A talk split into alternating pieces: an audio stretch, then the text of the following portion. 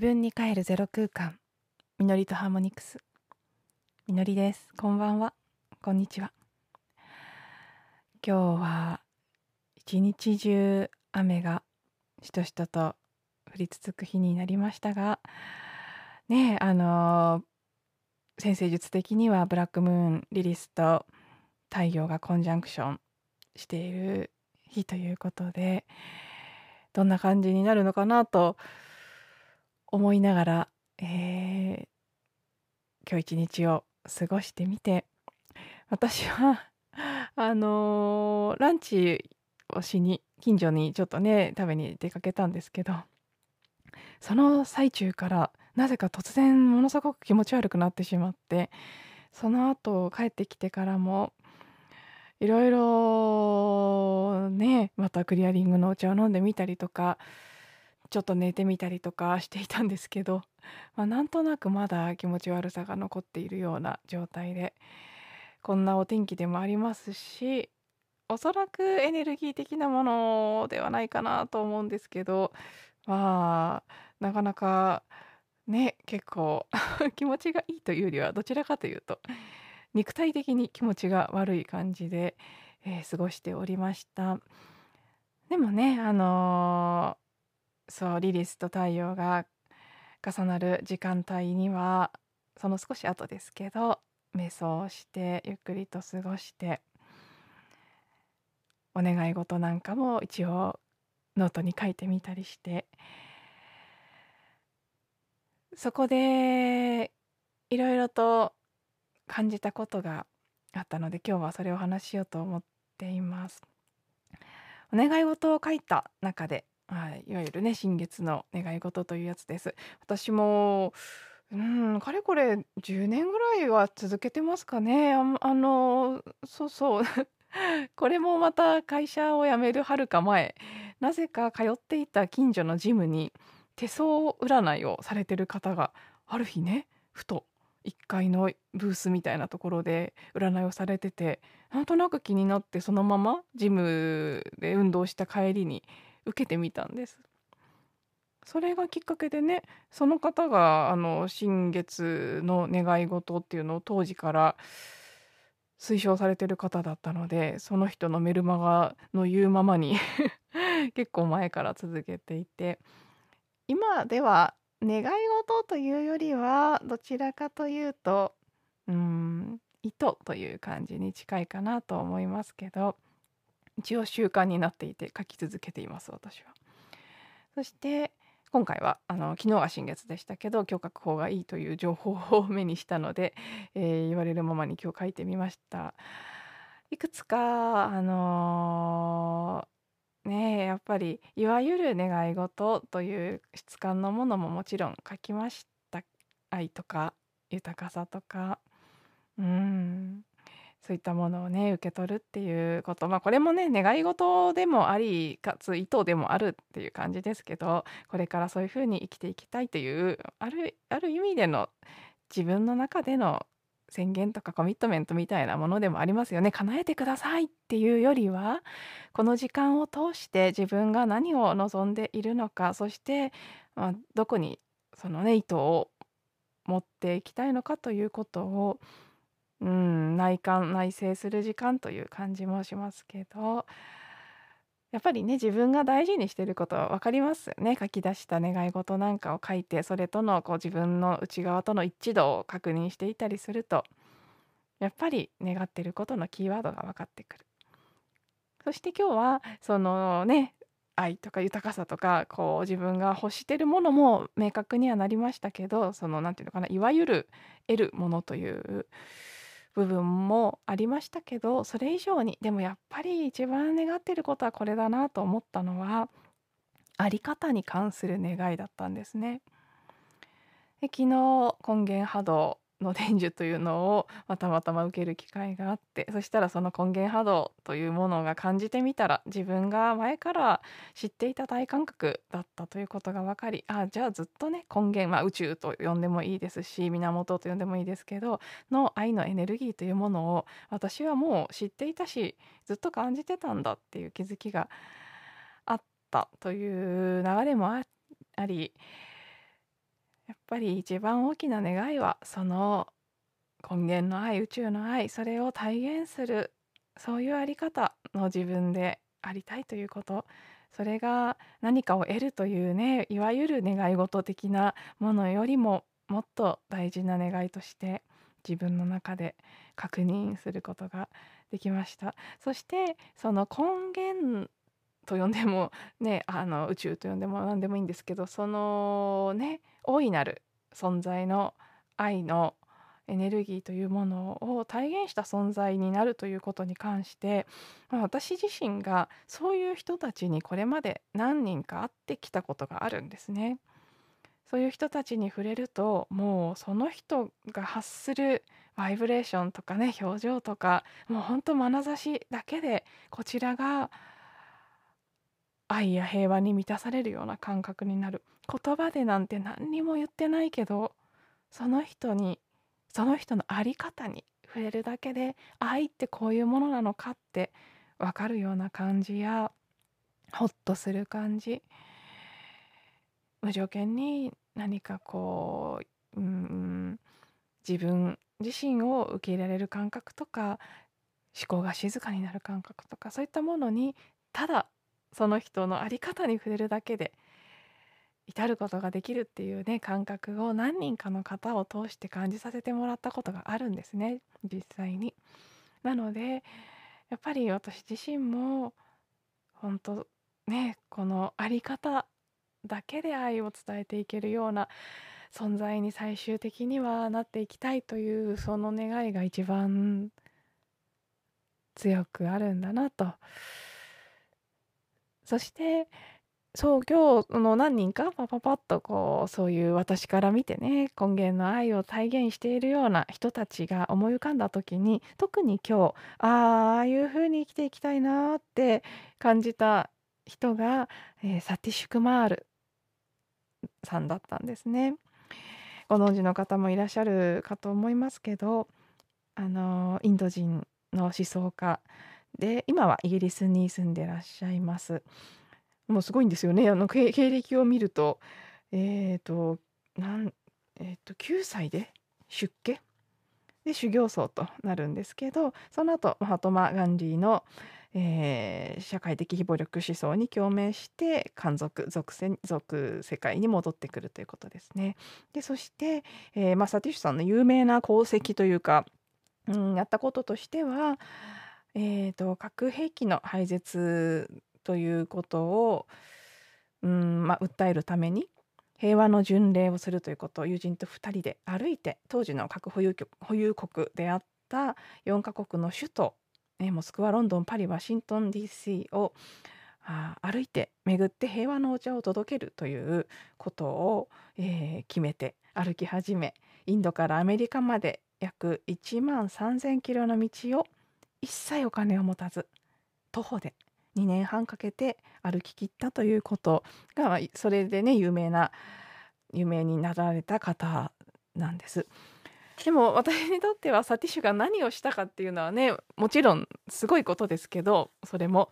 でもそれ以上に私自身がサティシュと時間を過ごす中で感じた彼と彼の奥さんの在り方が本当に印象的で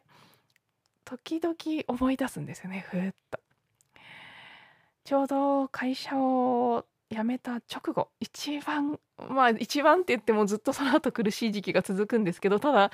なんかもう直後のどん底みたいに落ち込んでた会社辞めた時は元気だったんですよでもでもその後直後にもうバーンって何かこう抑圧してきたものが一気に浮上してしまったのかすごいうつ状態みたいな感じになり何にもできなくなってしまったそしてその何もできなくなったことに当時はまだすごい焦りがあったのででその焦りでとにかくその自己否定をしまくって、えー、苦しんでいた時期だったんですけどたまたまサティシュさんが来日されていてで対談をするという機会に。えー、立ち会うことができたんですね。築地本願寺だったと思いますけど会場は。そこで初めてサティシュさんのお話を聞いてものすごい感銘を受けてその場で、えーと、サティシュさんはイギリスにあるシューマンハカレッジという大学院大学を創設された方でもあってそこでクラスを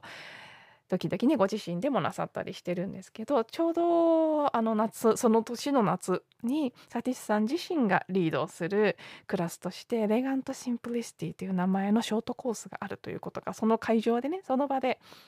いやその場で話があったわけじゃなくて私がもうすぐにシューマハカレッジって聞いてなんかサマーコースとか受けられないかなと思ってその場でネットで調べたんだったかな聞きながら。であサティッシュ自身がリードするって言ってクラスがあるって思って話を聞いたのが3月で7月にそのクラスがあるということが分かりすぐに申し込んで参加をしたんです。1週間ぐらいのコースだったかなと思いますけどそのシューマハカレッジの寮に滞在してサティッシュ自身がやるまあねあのリトリートみたいな感じですよねショートコース。に参加しいろいろサティシュの話を聞く機会があったんです。私はまだねその時全然自分が受け取れる状態になかったので積極的にこうコミュニケーションをサティシュなり周りの参加者さんたちとコミュニケーションを取ったり自分のね質問をしたりなんてことは全然できなかったんです。このシューマハカレッジとかサティッシュがやってるような、うん、エコロジカルでホリスティックなこう経済とか社会に関することなんて会社を辞めたばかりの私は全く触れたことがなかったのでで割と専門家の方たちがね日本も含めいろんな国から来ている中で全然なんか私この場にふさわしくないみたいに思ってしまって結構あの内向きに過ごした期間ではあったんですけどそれでもちょっとしたこと。食事の時間。特に食事の時間が印象的でしたね。サティッシュはその食卓食べるということをとても大事にされていて。であのシューマーカレッジすべてあのベジタリアンのねメニューとっても美味しいです。私はあんなに美味しいベジタリアンの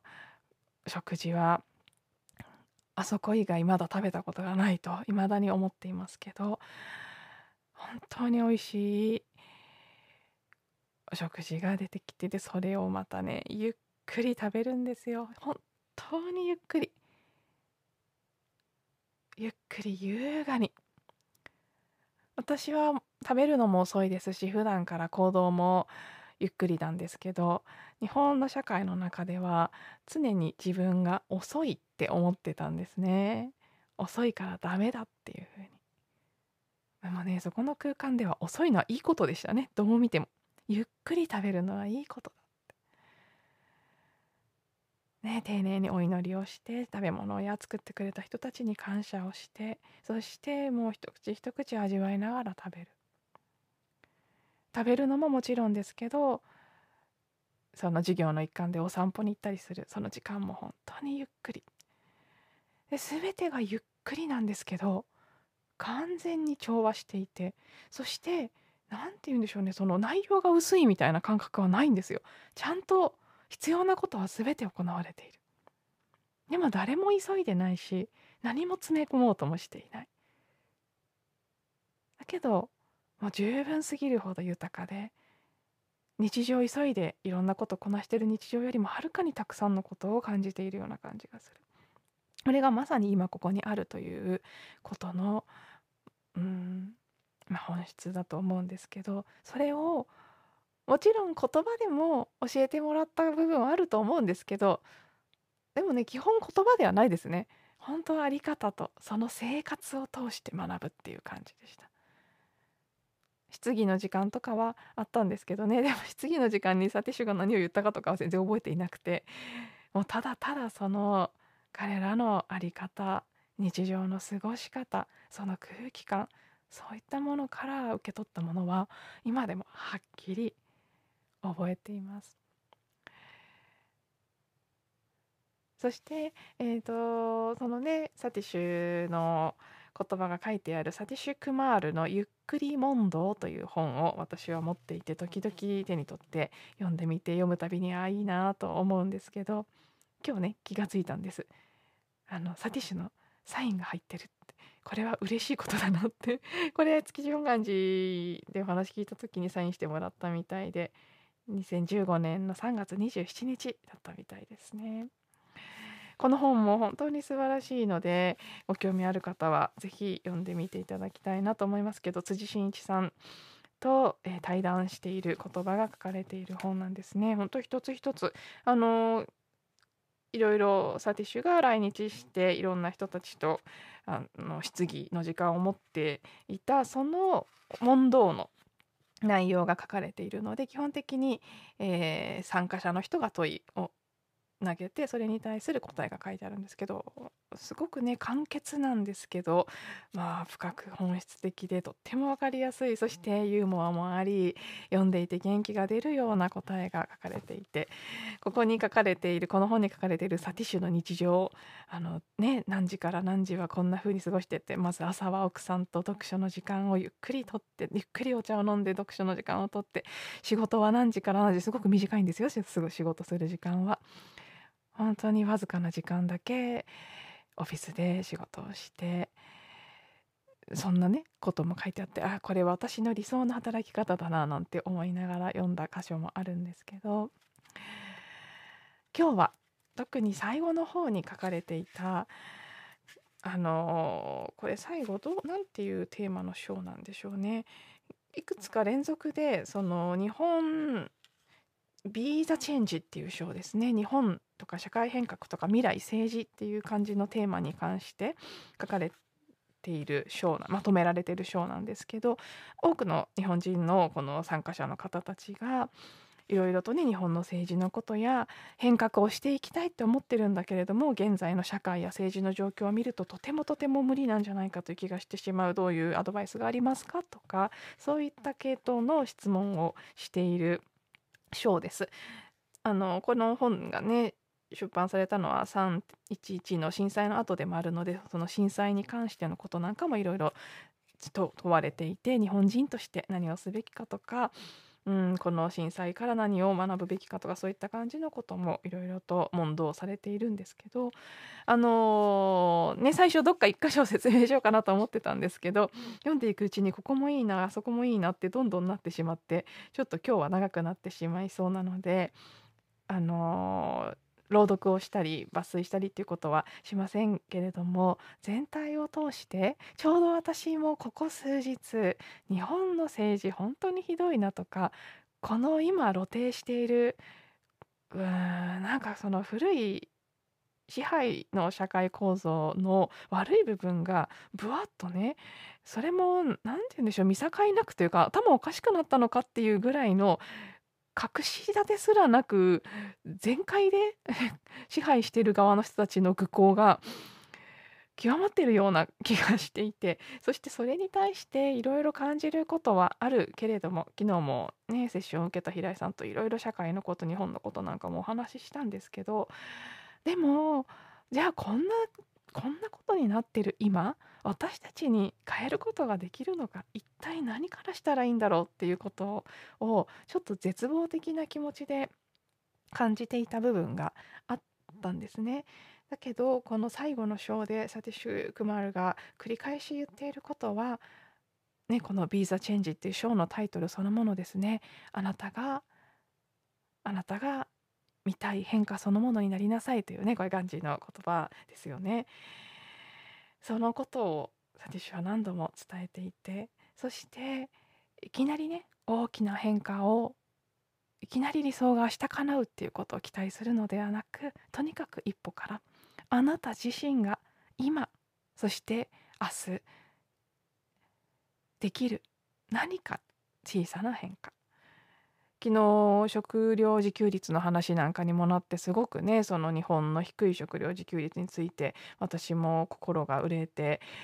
ああなんだこれはっていう憤りとか悲しさを感じてそしてでもそれをねどう別に私が個人としてできることなんて何もなさそうな気がするのでどうしたらいいんだろうって途方に暮れていたんですけどそのことなんかもまさに触れられていて自分が